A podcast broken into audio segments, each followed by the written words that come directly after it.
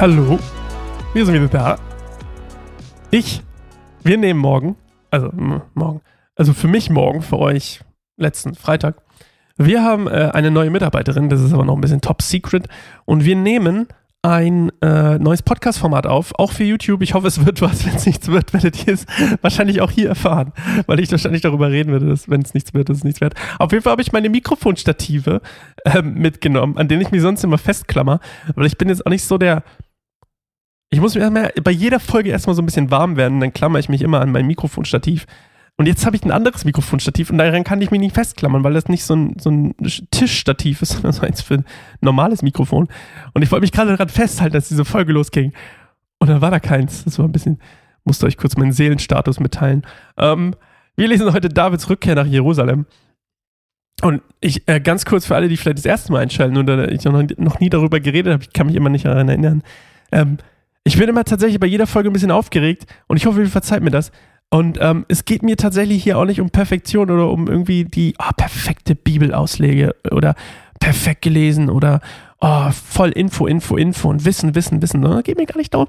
Geht mir so ein bisschen um so, lass uns doch zusammen einfach über die Bibel sprechen und über Sachen, die wir vielleicht manchmal nicht so lesen.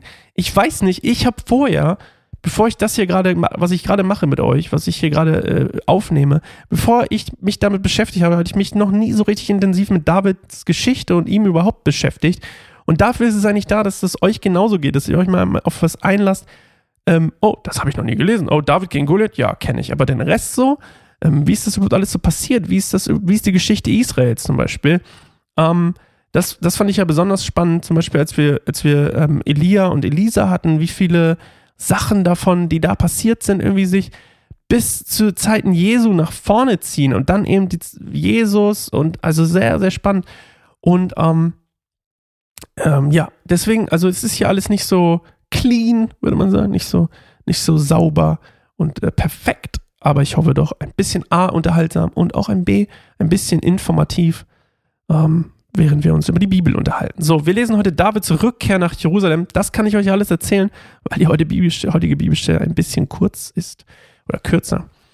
Äh, das ist 2. Samuel 19, 16 bis 19. Wir lesen Neues Bibel, Neues Bibel, Neues Leben, die Bibel. Hirn. Da machte sich der König auf den Rückweg. Als er am Jordan anlangte, kam ihm das Volk von Juda bis nach Gilgal entgegen, um ihn über den Fluss zu geleiten. Auch der Benjaminiter Shimi, oh no, Shimi, erinnert euch? Der Typ, der ihn von oben mit Steinen beworfen hat und verflucht hat. Und dann wollte sein General, hat sein Typ gesagt, ey, wir bringen ihn um. Und hat gesagt, nee, nee, nee, nee, ey, komm. Auch der Benjaminiter Shimi, der Sohn Geras aus Behurim, eilte mit den Männern von Juda herbei, um König David zu begrüßen. Oh je. Bei ihm waren 1000 Mann aus dem Stamm Benjamin, darunter auch Ziba, der Diener Saul mit seinen 15 Söhnen und 20 Knechten. Ziba, ihr erinnert euch, das war der Diener von Mephibosheth, Buschet, der dem David diese ganzen Sachen gegeben die an Mephibosheth gehörten, weil, Mephi, weil Ziba gesagt hat, hey, Mephibosheth ist nicht mehr auf deiner Seite.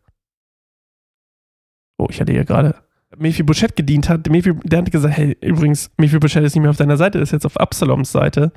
Und dann hat David gesagt, hey, wenn das so ist, Ziba, Ziba, dann gehört dir alles. Okay? Good, good job. Und der ist auch da. Also beide. Sie erreichten den Jordan noch vor der Ankunft des Königs. Dann durchquerten sie die Furt und stellten sich dem König zur Verfügung, um ihm und seinen Gefolge über den Fluss zu bringen. Als der König gerade den Jordan überqueren wollte, warf sich Shimi, der Sohn Geras, vor ihm zu Boden. Interesting. Interesting. Shimi kommt also angekrochen und sagt: Hey, man, damals, damals, damals, war doch nicht so gemein. Als du schwach warst und geflohen bist und ich dich mit Steinen beworfen habe und dein ganzes Heer verspottet habe und dich beleidigt habe und Sachen dir unterstellt habe, die gar nicht stimmen. Das war doch nicht so gemein. Das war Eifer des Gefechts. Sorry.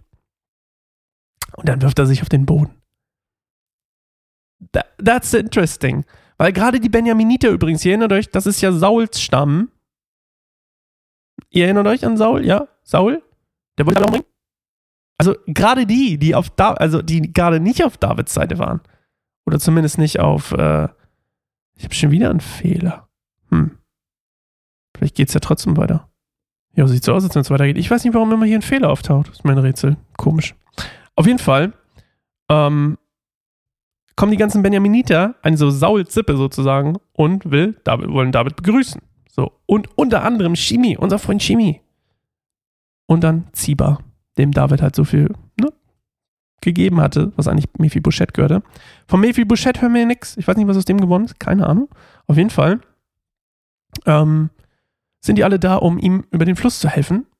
Und natürlich auch seinem Volk und das ganze Zeug, was sie dabei haben. Und ähm, ja, noch bevor er den Jordan überhaupt überqueren kann, kommt Jimmy und wirft sich vor David auf den Boden. Und was aus unserem Freund Jimmy wird, wie wird David wohl reagieren? Hm, der gnädige, vergebende, liebende David wird wie reagieren? Das erfahren wir morgen in der neuen Folge Bibelstein Goldem und hoffentlich diesmal ohne irgendwelche Fehlermeldungen. Freue mich drauf. Tschüss.